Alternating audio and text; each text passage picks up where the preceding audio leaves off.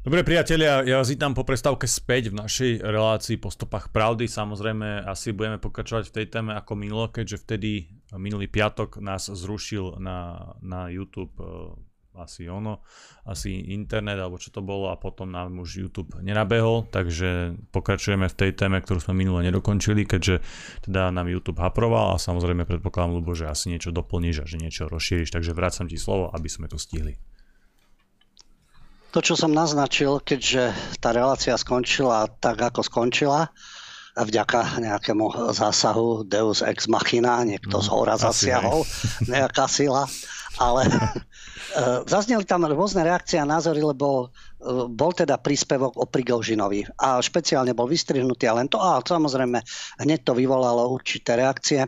V súvislosti s tým, to už som si zvykol, že e, keď kritizujete Rusko, tak e, samozrejme ste nejaký proamerický a nekritizujete, stačí fakty povedať.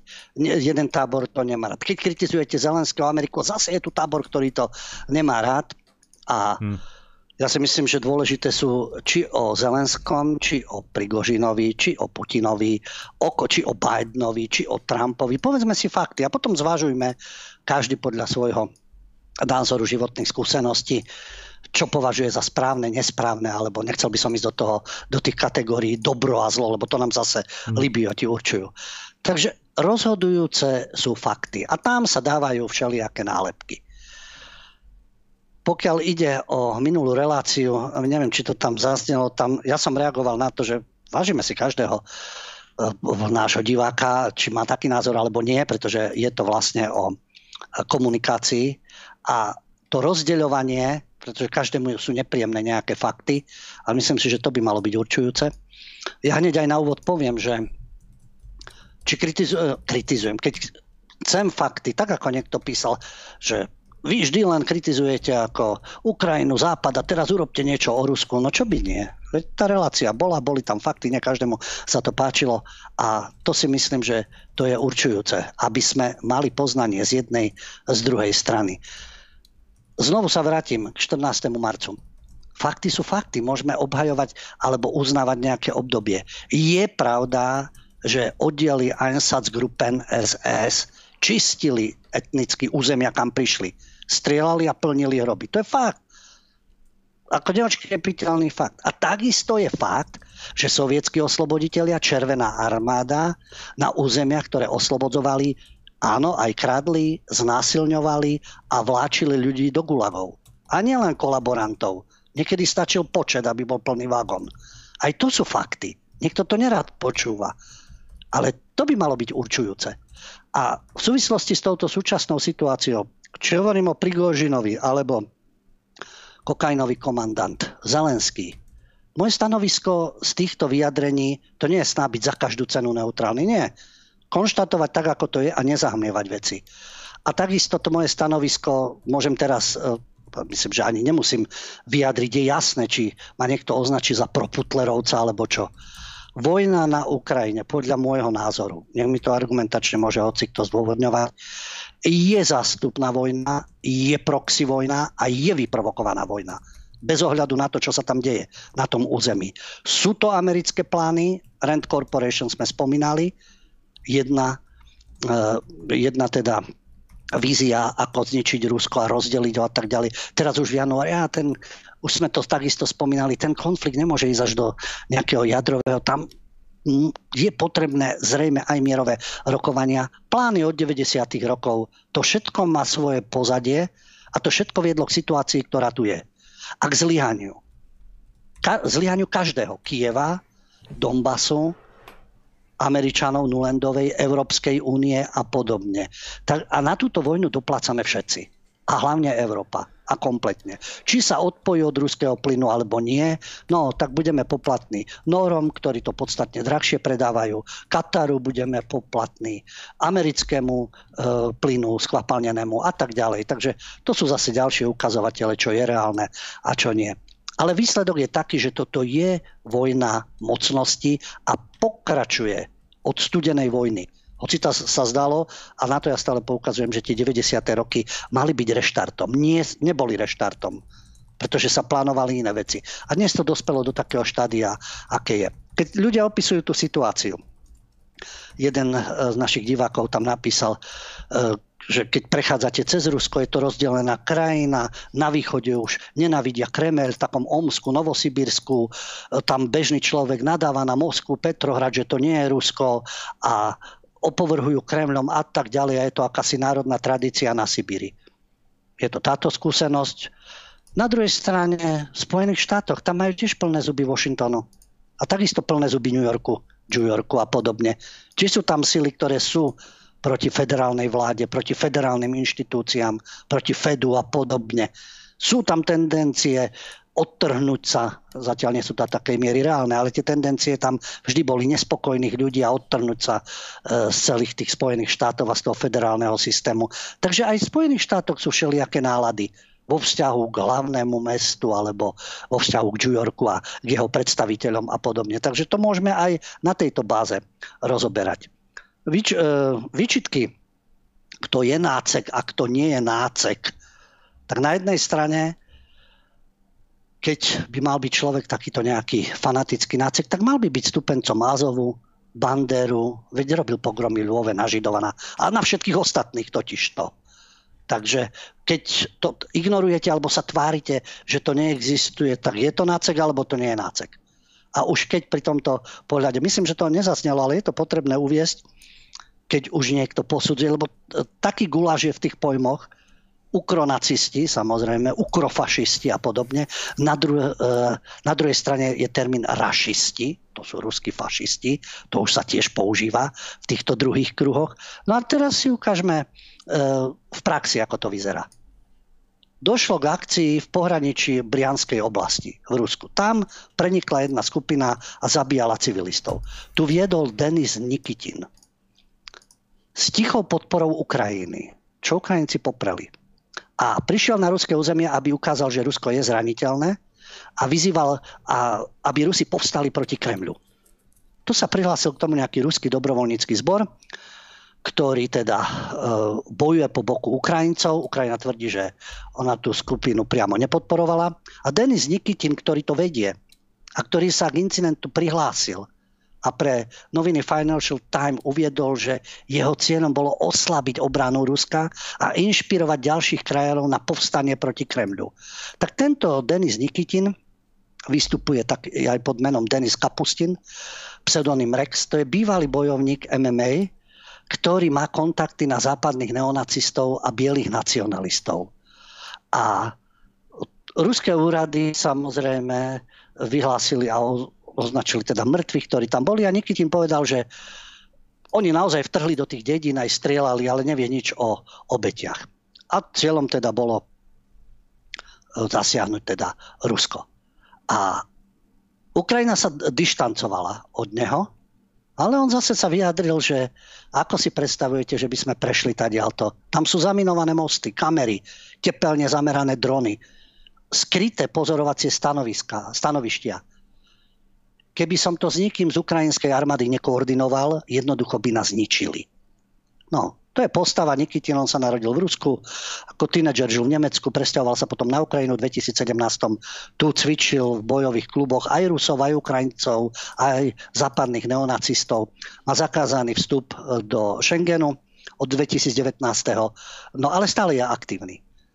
Takže vlastne tí, ktorí sú proti Putinovi, by mali byť toho nacistu, neonacistu. Robil výborne, prešiel na ruské územie, vyvoláva povstanie a tak ďalej. No, na druhej strane, čo to spôsobilo? Masívny raketový útok, ktorý bol odvetou za incident e, v Brianskej oblasti a vo svojom vyhlásení to Rusko ministerstvo obrany uviedlo, že to je odveta za teroristické činy. Čo bol teda výsledok toho hrdinstva, že tam v Béli zapozovali, vyvoláme povstanie a na to prichádza raketový útok e, zase na Ukrajinu, kde samozrejme zase zahynú ďalší civilisti. Tak kto tu potom velebí, kto je tu e, nacista alebo velebí koho vlastne, ktorú stranu? Takže z môjho pohľadu aj tento nacista, alebo neonacista, alebo ako ho nazvať, alebo do čoho sa štilizuje, je užitočný idiot. Čomu pomohol? Ničomu nepomohol, len vyvolal ďalšiu reakciu.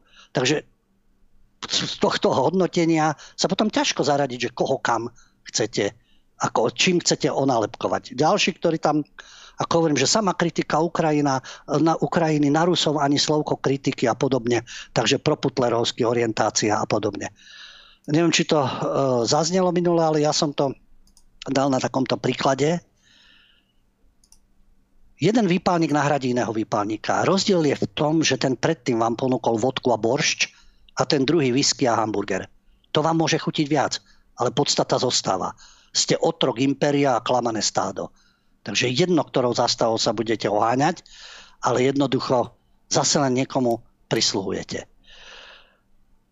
Opäť, keď si porovnáme tie svety, áno, aj Ukrajina, aj Rusko, korupcia, oligarchovia, kriminalita, obmedzovaná sloboda prejavu a podobne. No a na západe máme zase migranti, teror, no-go zóny, LGBT agenda do hlav detí, multikulty, výmena obyvateľstva, vojna vyprovokovaná na Ukrajine, politická korektnosť, kultúra rušenia, autocenzúra a všade tam finančné páky, finančné skupiny, správcovia majetku, bankové klany a podobne.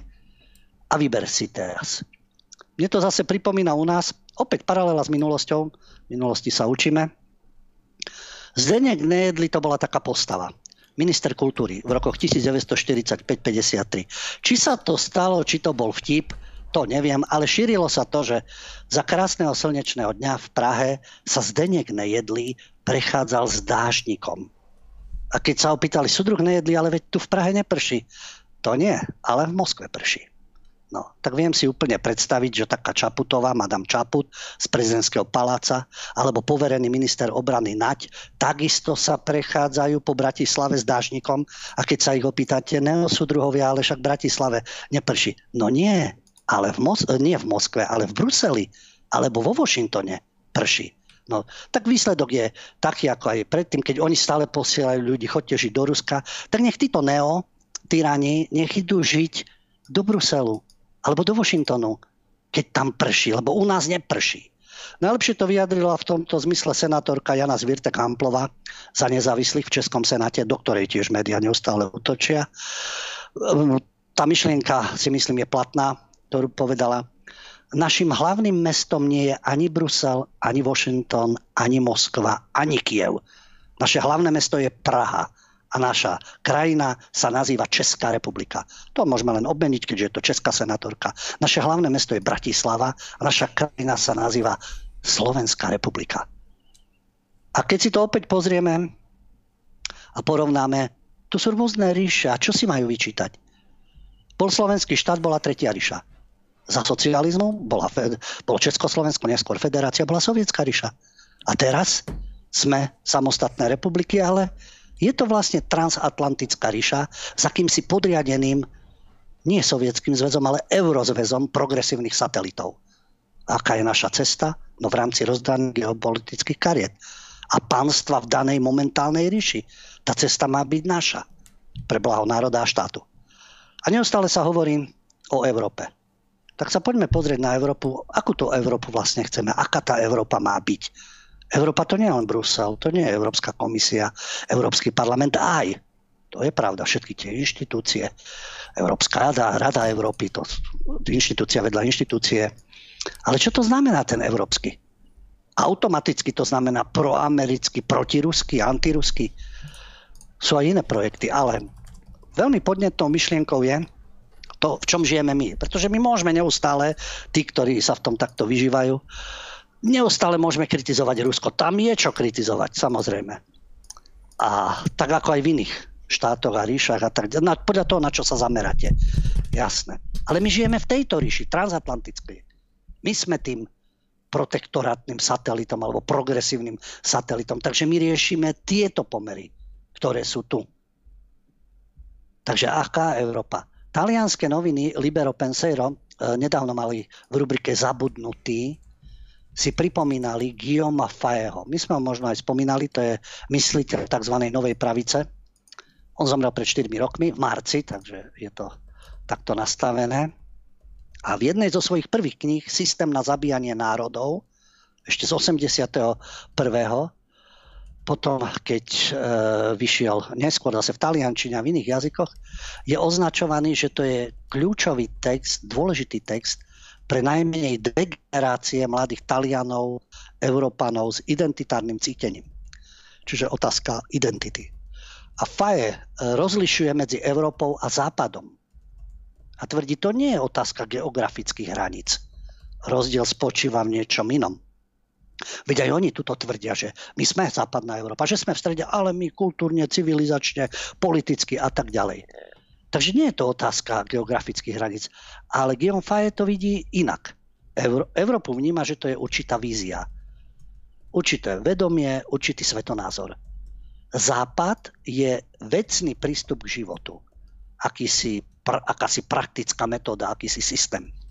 A porovnáva to. Zamestnanec Singapurskej banky môže byť západnejší ako bretonský rolník, ktorý hovorí svojim jazykom, bretonci majú svoj jazyk, riadi sa normami kultúry zdedenej po svojich predkov. Ten prvý je súčasť systému, ten druhý nie. Takže naozaj zamestnanec Singapurskej banky môže byť viac prozápadný a viac európsky ako samotný bretonec. A ten systém preniká do všetkých oblastí. V každej oblasti vidieka, provincie, krajiny, kontinentu čo je tou alternatívou k danému systému.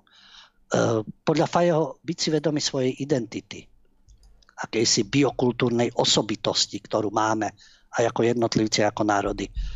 A národ sa má meniť svojim vlastným spôsobom a má čeliť westernizácii, tomu pozápadňovaniu, globalizácii, komercionalizácii všetkého. A na to treba prebudzať mysle týmto smerom aby sme mali vedomie európskej identity. Čiže to nie je, že ste protievropskí, keď ste stupencom národného štátu, keď ste patriot, identitár. Áno, Európa, ale na inom princípe spolupráce. A Fajet tvrdí, že človek kultúry verí, že to je možné aj s odkazmi vyvíjať takúto myseľ, aby sa prebudzala týmto smerom, smerom k európskej identite s odkazmi na filmy, umelecké diela, literatúru. Preto máme aj e, reláciu Kultúra a umenie, bez cenzúry autocenzúry pravidelne v pondelok v Kultúrblogu. A súvisí to aj s tým, áno, aj prostred, hlavne prostredníctvom kultúry.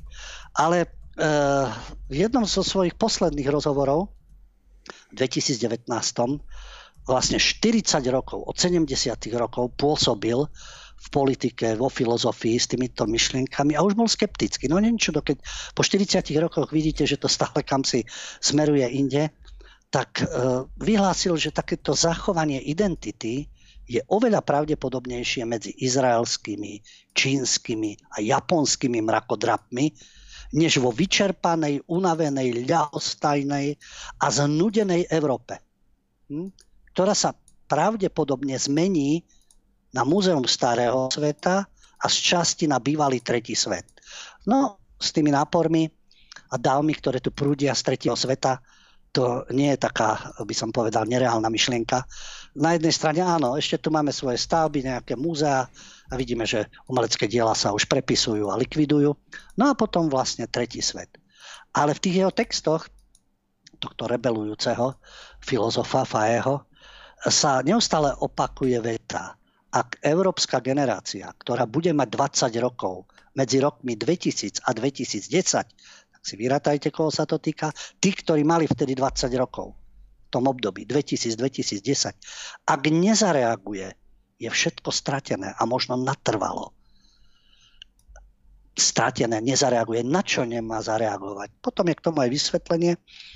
Nereaguje na výzvy, ako je závislosť na konzume etnomasochizmus. No to v tomto sme, dovolím si povedať ako Slováci, preborníci v rámci celej Európy, neviem či nie sveta, mm, mm. v etnomasochizme to kydanie na seba, to spochybňovanie, to opľúvanie histórie, hrdosti.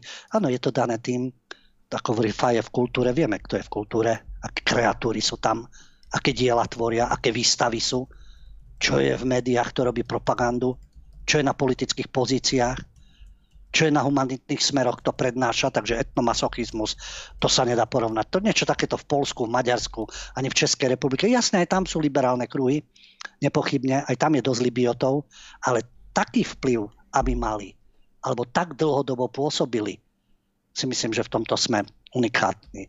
Potom je tu reagovať na také veci, ako je xenofília. To je záľuba vo všetkom cudzom. To sa vnúcuje, samozrejme. Vidíme nenávisť k bielým ľuďom, heterosexuálom, tradičnej rodine. Feminizácia európskeho muža. No tak vidíme ten produkt pohľavia LGBT a tak ďalej. Absurdný kult homosexuality. Tendencia k neoprimitivizmu v kultúre. Afrikanizácia. Si dovolím povedať uh, aj na základe Fajeho a podobne, že Európa uh, nemusela bojovať na Ukrajine. Tento problém a konflikt s Ruskom je úplne zbytočný, pretože najväčším problémom, ale väčším pre západnú Európu, ale Američanom to vyhovuje, je afrikanizácia, amerikanizácia, pardon, afrikanizácia, islamizácia a arabizácia. To vedie ku konfliktom. Teraz nedávno vo Viedni policia vyhlásila, že pozor, sú plánované útoky na kostoly. No možno je to len vyvolávanie paniky. Toto je ten západný svet, ktorý otvára brány, že sa boja, že im tam budú z islamského štátu ako pomstu vyhadzovať kostoly a vo Viedni je panika a podobne. Takže to je tá islamizácia, to je tá arabizácia. Zboštenie ekonomiky na úkor akejkoľvek suverenity.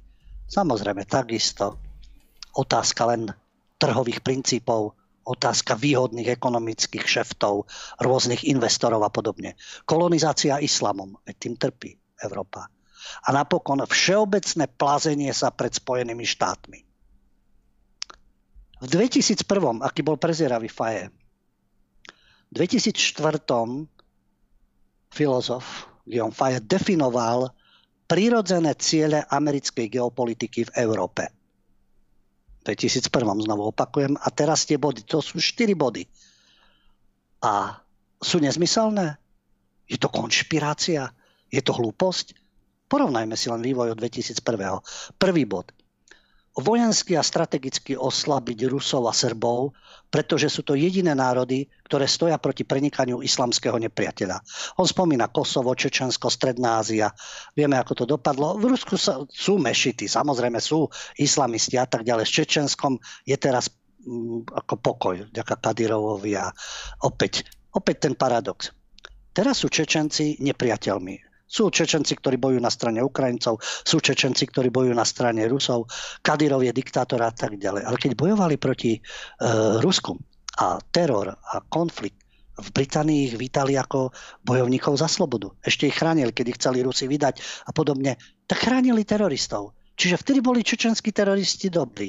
Teraz je Kadyrov zlý keď bol Kadyrov veliteľ a ešte bojovali vtedy proti Rusom, situácia sa zmenila. No ale dnes e, je v Čečensku konečne nie je vojna, nie je teror. A to, že tam nemajú prvá LGBT a trabi to Liptardov a Liotov, lepšie, keby bola vojna, nie? To je oveľa lepšie. Keď bol terorizmus, vojna, občianske nepokoje, tam to dopracovali v Syrii, v Iraku, v Afganistan je kapitola sama o sebe, to nezvládla, nezvládla ani Británia, ani Rusi, teda ešte komunistický režim za Brneva, ani Američania to nezvládli, nikto to nezvládol.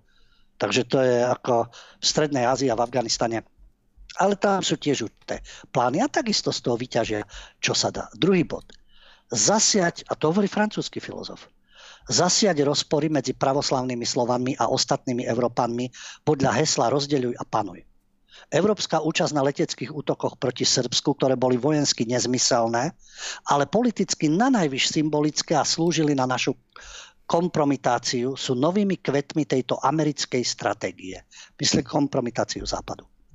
A tretí bod, úplne v logike islamsko-amerického paktu sa USA snažia oslabiť Európu presadzovaním islamu a realizáciou afrikanizovanej multirasovej spoločnosti v Európe. S týmto cieľom budujú predmostia moslimských štátov na Balkáne, Bosna, Albánsko, Kosovo a požadujú prijatie Turecka, dokonca Maroka do Európskej únie. Sa pozrieme na vojnu v Jugoslávii, Bosna. Kto obhajoval Izetbegoviča? Vtedy mujahedíni neprekážali, keď lozili do Bosny a tam svoj fanatizmus šírili a podrezávali a zabíjali sebo. My vieme len o Sarajeve a Srebrenici. Čo stvárali mujahedini a to už tedy lozili z Afganistanu a podobne. V Bosne. A dodnes média západné a tak ďalej, Srby to sú tí vrahovia, že sa páchali zverstva, áno, to je pravda, to je fakt. Takisto ako ich páchali moslimovia. Že sa strieľalo v Sarajeve aj po ľuďoch, ktorí išli prevodu a podobne, je tragédia. Že tam ľudia žili a palili knihy, aby si mohli zakúriť a podobne. Áno, to je tragédia vojny. Ale už keď vypukne vojna, ale vidíte, poučenie žiadne. Vojny pokračujú ďalej. A v Európe.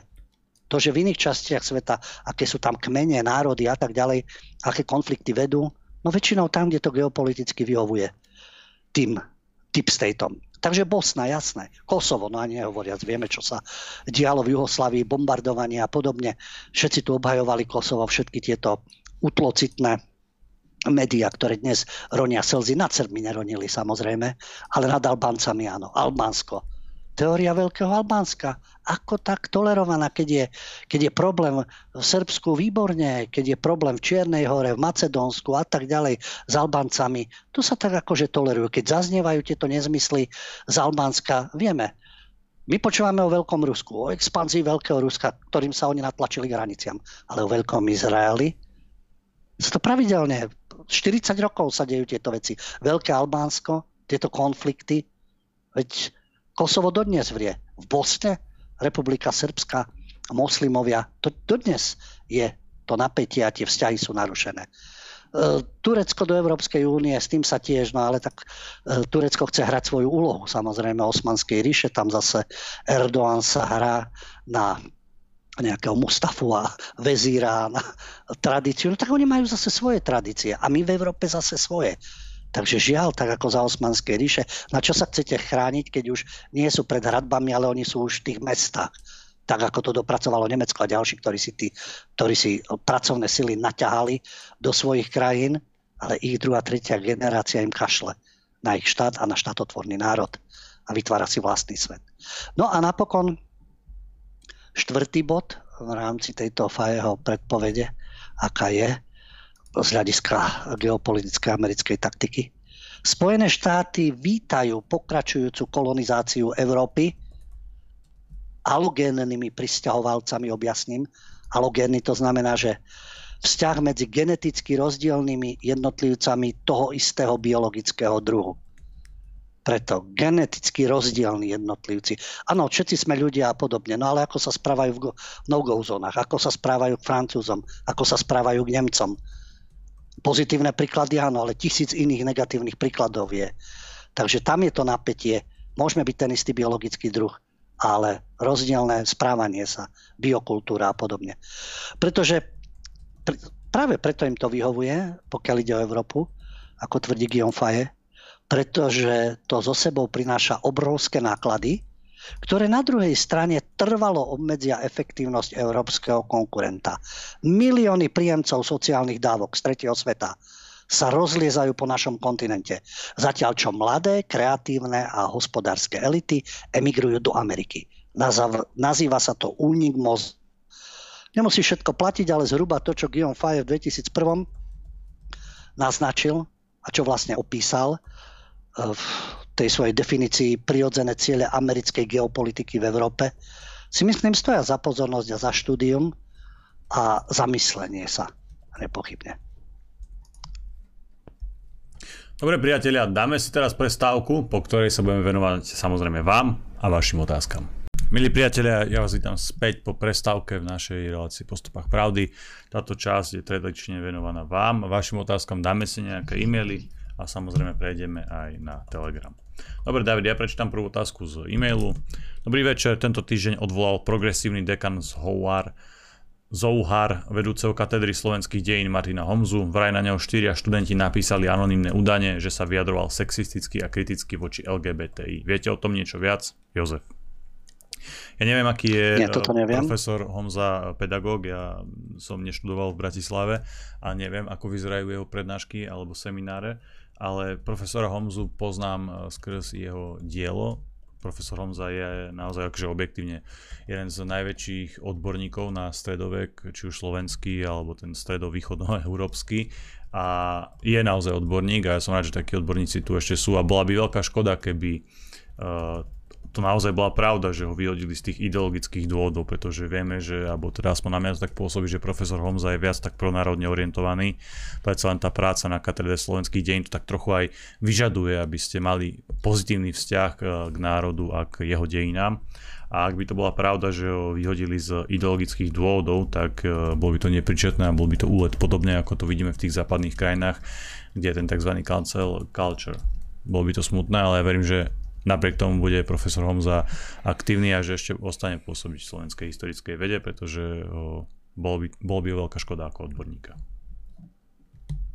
To znovu potvrdzuje tú kauzu Ševčík e, z Českej republiky. Študenti napísali, no veď každý sa môže vyjadriť, jasné, ale teraz stačí dobre zorganizovaná skupina, ktorá bude... Väčšinou sú to očierňovaní ľudia, ktorí neslúžia systému. Je zaujímavé, však aj to súviselo e, česká kauza s osobou, ktorá je na úrade súčasnej vlády Fialovej, pokiaľ ide o farbu samozrejme, a ktorá má blízko k LGBTI a podobne a útočí a organizuje. A tuto zase nejakí študenti a LGBTI, a tak nech sa dokážu tieto veci, ale aby kádrovala nejaká skupinka liptardov, ktorí sa e, stretnú, dohodnú a príde ich, ja neviem, niekoľko, alebo napíšu niekoľko, ich niekoľko napíše petíciu a vidia, že takto sa dá vydierať a kadrovať. Tak predtým to bolo tzv. kádrová politika, keď strana určovala, kto bude dekan, kto bude rektor, kto bude prednášať po stranickej línii kto je káder, kto e, slúži systému. A dnes opäť, kto slúži systému, kto si dovolí spochybniť progresívne blúznenie tak sa okamžite na neho zautočí. Ak je to pravda, v poriadku. Ale najprv to treba dokázať. Očeniť môžete kohokoľvek. Ale vždy je zaujímavé, že očenujú sa ľudia, ktorí kritizujú systém alebo sú národne orientovaní a tam sa vždy niečo hľadá. A stačí malá skupina ľudí. Takže dospelo to do štádia ako No, nemôžeme sa čudovať, keď takí ako Benčík a podobní sú odmeňovaní a vyznamenávaní a pozývaní všade kade, tak si povedia, keď v mene progresu udávam a krivo obvinujem, tak aj ja si urobím kariéru. Zdravím Kultúrblok, chcem sa Chcem sa opýtať Ľuba Hudia, aký má názor na zbližovanie Saudskej Arábie a Iránu sprostredkovanú čínskou vládou? To je veľmi zaujímavý proces, pretože Saudská Arábia, to trio bolo vždy Izrael, Saudská Arábia, čo je paradoxne však, ako na jednej strane zúriví sionisti, na druhej strane fanatickí moslimovia, ktorí v Európe financujú mešity a islamizáciu, ale veď sme počuli, prečo, prečo Faje o tom hovorí. Čiže ono zdánlivo nemysliteľné má svoju logiku, prečo USA, prečo Izrael a Saudská Arábia.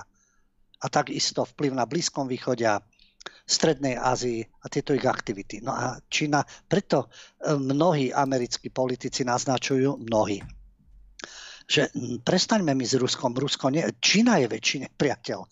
To je väčšie nebezpečenstvo po každej stránke. Takže aj tam sú zrejme v tom geopolitickom zameraní. Je jasné, že najradšej by ovládli všetko. Najprv Rusko rozložia, potom sa vrhnú na Čínu. Čína to veľmi dobre vie. Čína má spojenectvo s Rusmi nie preto, že si fantasticky rozumejú, ale že sa potrebujú. Lebo samozrejme vedia, že kto ich ohrozuje a kto ich chce prevalcovať. No tak Čína rozohráva svoju hru. Pre mňa je to tiež prekvapením, že by Saudi a Irán, šíti, suniti, čo je takisto väčší problém, a podnecovaný, však v Iraku to stále vrie, ale aj inde, aj v Pakistane a podobne. Takže tá, Čína má záujem, aby sa to tam upokojilo a vytlačili Američanov. Otázne je, no Irán by bol vďačný. Otázne je, akú hru rozohrávajú Saudi v tomto prípade. Čínska pozícia je jasná, aj iránska. Ale že Saudi na tú... No, Saudi tiež majú svoje plány, tak ako Turecko bolo verný vázal Spojených štátov, verný vázal NATO, veď blízko Sovietskeho zväzu, práve preto tam Turecko vtiahli, ospravedlnili aj to, čo stvárali na Cypre. No a čože Grécko e, štátom NATO? Turecko viac potrebovali. A Turecko začalo hrať svoju hru. Dôležitého osmanského hráča. A hralo to na sovietský zväz, hral, na sovietský nie, ale na Rusko, na Ameriku a tak ďalej. Erdogan taktizuje, aby Turecko bolo potrebné pre každého.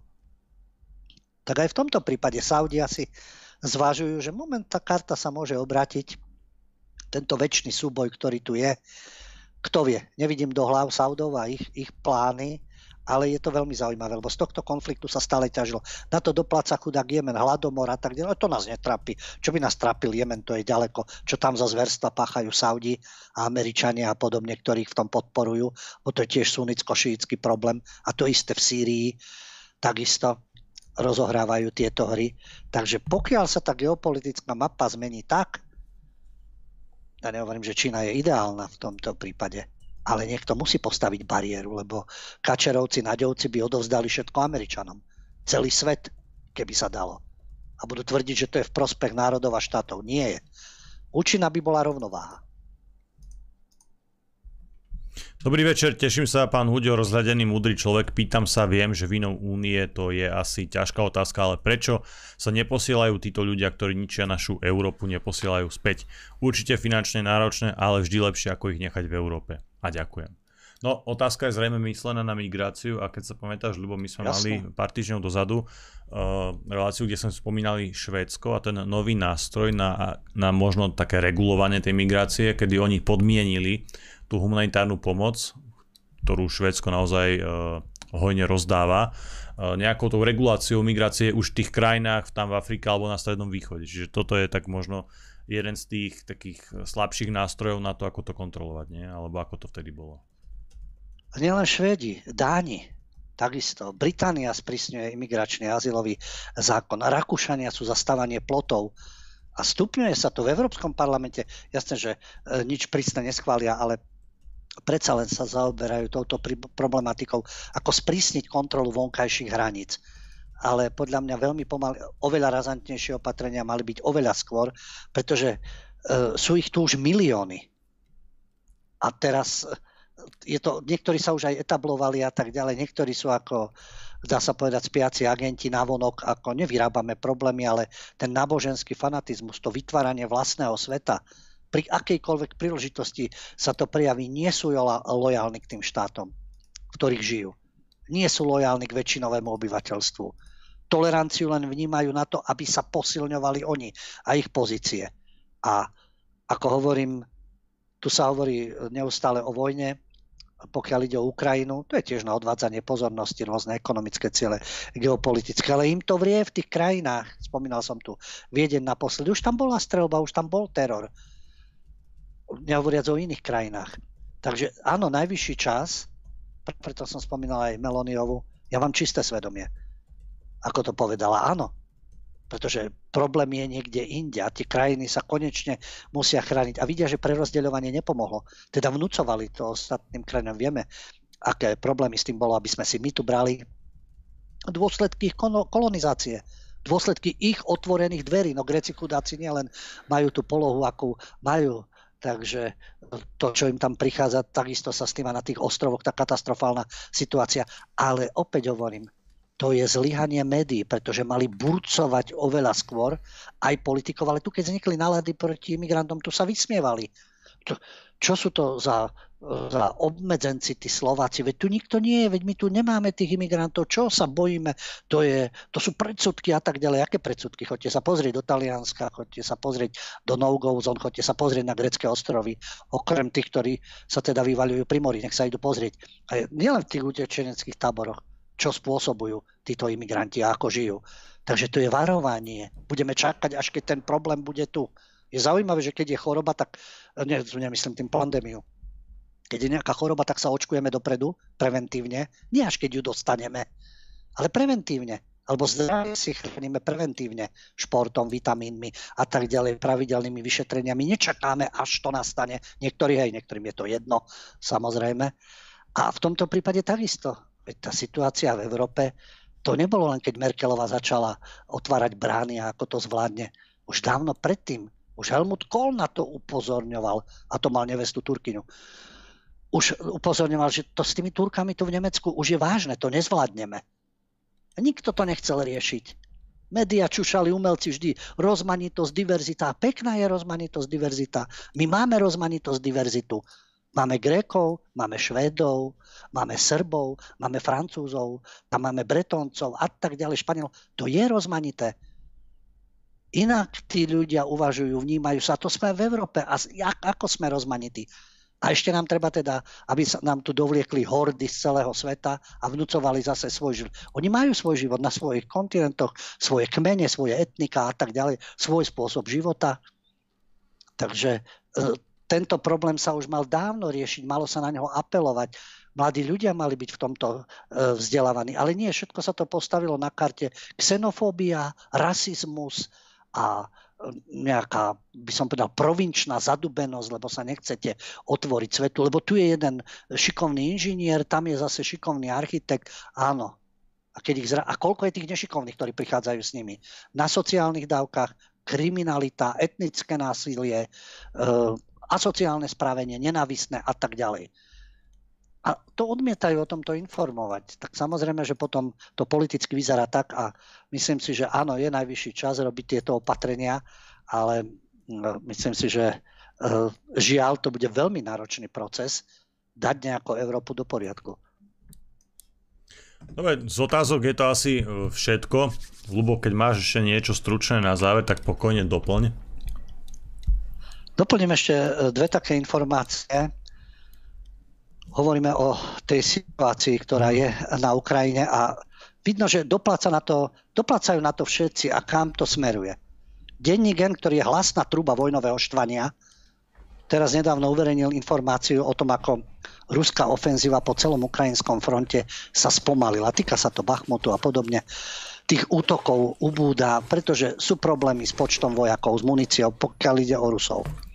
A na druhej strane zase, áno, poklesla tá, tá intenzita bojov, ale na druhej strane, keď to denní gen a Ukrajinci už prisnávajú, že niektorí vojaci odmietajú ísť brániť napríklad Bachmut a uvádzajú sa tam, sú tam aj dôvody, že majú horúčku, bolesti a tak ďalej. Je tam spomínaná jedna jednotka, ale hovorím, e, v štvávom vojnovom, provojnovom plátku denní gen, kde z 25 vojakov iba 8 išlo späť bojovať do mesta. Všetci prišli o život. Takže to vyčerpáva jedných druhých, zomierajú jedni druhí, ale politici budú uh, neustále mať nejaké požiadavky, vidíte, verejná mienka, neustúpime a očistíme to celé, no a druhá strana sa takisto v tomto podnecuje. A naberá to obrátky. Nedávny prípad v Čiernom mori, keď skončil americký prieskumný dron, Američania ho vyčistili, aby sa Rusi k ničomu nedostali, majú ho vyloviť. Teraz všelijaké teórie, čo bolo, ako bolo. Jednoducho pilot stiaceho lietadla SU-27 poslal do vln Čierneho mora americký prieskumný dron. A reagoval na to prominentný ruský novinár Medvedev na telegrame. Uh, ho sleduje 150 tisíc používateľov, teda užívateľov. Ho sleduje, keď píše, že veď tuto okolo Krímu stále lietajú nejaké drony a vykonávajú rutinné operácie a navádzajú ukrajinské rakety a bezpilotné lietadla na ciele. Keď pokiaľ som si všimol, Liptardi vo veľkom a prestitúti píšu, veď americká armáda nie je na Ukrajine, Rusi vtrhli na Ukrajinu. A kto navádza tie rakety? a bezpilotné lietadla. Ja, no, oni tam nie sú samozrejme, čo by tam bolo, aj fyzicky sú samozrejme nielen kontraktori, žoldnieri, ale inštruktori a podobne. Ale aj keby neboli. A nie je to žiadnym tajomstvom, veď to píšu aj oni, že Američania im pomáhajú navádzať rakety a drony na ciele. No, jasne, že potom sa to vyhrocuje a tento Andrej Medvedev napísal, že a v súvislosti s tým, ako bol ten americký prieskumný dron e, zlikvidovaný, že zrazu nám, a, a to popíše Rus, a zrazu nám americkí súdruhovia začali vysvetľovať, čo tam robil a čo sa stalo. Záver, pilotov treba vyznamenať. Ak tam lieta niečo, čo nám nepatrí, musíme to zostreliť. No takto sa vyhrocujú potom vzťahy. Teraz ide o drony, teraz ide o stiacie lietadlo a kam to, aké obratky to až naberie a kam to bude smerovať, keď niekto si myslí, že, že dosiahne konečné víťazstvo. A tie nálady, ktoré sú, vidno, že ľudia sú z toho znechutení, otravení, preto ten mainstream zúri, tlačí, píše a ovplyvňuje a podobne. Týka sa to síce Českej republiky, ale myslím si, že je to veľa vravné. Keď po roku od začiatku vojny na Ukrajine v Česku bolo najprv 52% ľudí, ktorí e, vnímajú Českú republiku ako súčasť informačnej vojny, ktorú vedie Rusko. To bolo pred rokom 52. Teraz ich je už len 37. To klesá. Takisto sa e, zvýšil počet Čechov, ktorí považujú informačnú vojnu len za zámienku západných vlád k obmedzovaniu slobody slova a nepohodlných médií. To robila agentúra Ipsos, tento prieskum. Pred rokom to bolo 15%, už je to 24% že tá informačná vojna to je len na to, aby sa obmedzovala sloboda slova. A keď bol prieskum v Lani len v, jú, v júni, tak uh, o tom, že informačná vojnu vedú Rusy, bolo presvedčených 45%. A ako vidíte, tie čísla sa e, menia a klesá to a klesá. Teraz už teda najprv bolo 52, potom 45 a už je 37. A to, že sa obmedzuje sloboda slova a využíva sa na to informačná vojna, to si myslelo 19% opýtaných. Najprv bolo 15, 19, už ich je 24. Ale ešte stále ľudia bez názoru na vec tvorili štvrtinu. No, o tú štvrtinu teda bojujú či e, politici, či médiá a tak ďalej, ako týchto ľudí spracovať, alebo tým ľuďom je to jedno a ignorujú to. Ale vidíte, že tie nálady sa teda menia. Jasné, že to sú prieskumy, niekto, ale toto je taký prieskum, ktorý nenahráva systému. Systém má rád prieskumy, keď sa upevňuje jeho pozícia a jeho názory. Takže áno, využívajme rôzne zdroje, da, majme úctu k faktom a vytvárajme si vlastný názor, nie fanatickú pozíciu na určitej strany barikády. A v prvom rade tam, kde žijeme, to je dôležité. Čo to pre nás znamená? Aké to má následky? Pretože Ukrajinci za nás bojovať neprídu. Ani Rusi za nás bojovať neprídu. Ani americkí vojaci za naše záujmy bojovať neprídu. My si musíme presadzovať svoje záujmy. No a v rámci toho, ako som spomínal, či je to 14. marec, či je to súčasná situácia, musíme vychádzať z tej reality, ktorá je a v rámci toho vybojovať alebo vyboxovať pre štát a národ to maximum, aby prežil. Aby prosperoval, aby sa rozvíjal ďalej. Dobre priatelia, s takýmto záverom sa dnes lúčime. Náš dnešný čas sme už naplnili. Ja vám veľmi pekne ďakujem za vašu pozornosť a za vašu podporu. Dnes tu so mnou bol David Pavlik. Majte sa krásne, pekný večer. A náš pravidelný host, doktor Lubo Hudio. Ďakujem chlapci za spoluprácu, vám všetkým za pozornosť a vidíme sa, počujeme v pondelok kultúre a umení bez cenzúry a autocenzúry. Príjemný víkend, dovidenia, do počutia. Priatelia, cvičte, športujte, študujte, vzdelávajte sa, vždy si overujte informácie, vždy si porovnávajte zdroje, overujte si mainstream, alternatívu, ale aj nás v Kultúrblogu a určite si pozrite aj dokument Zavrnuté svedectva a nájdete ho aj na YouTube. Prajem vám dobrú noc.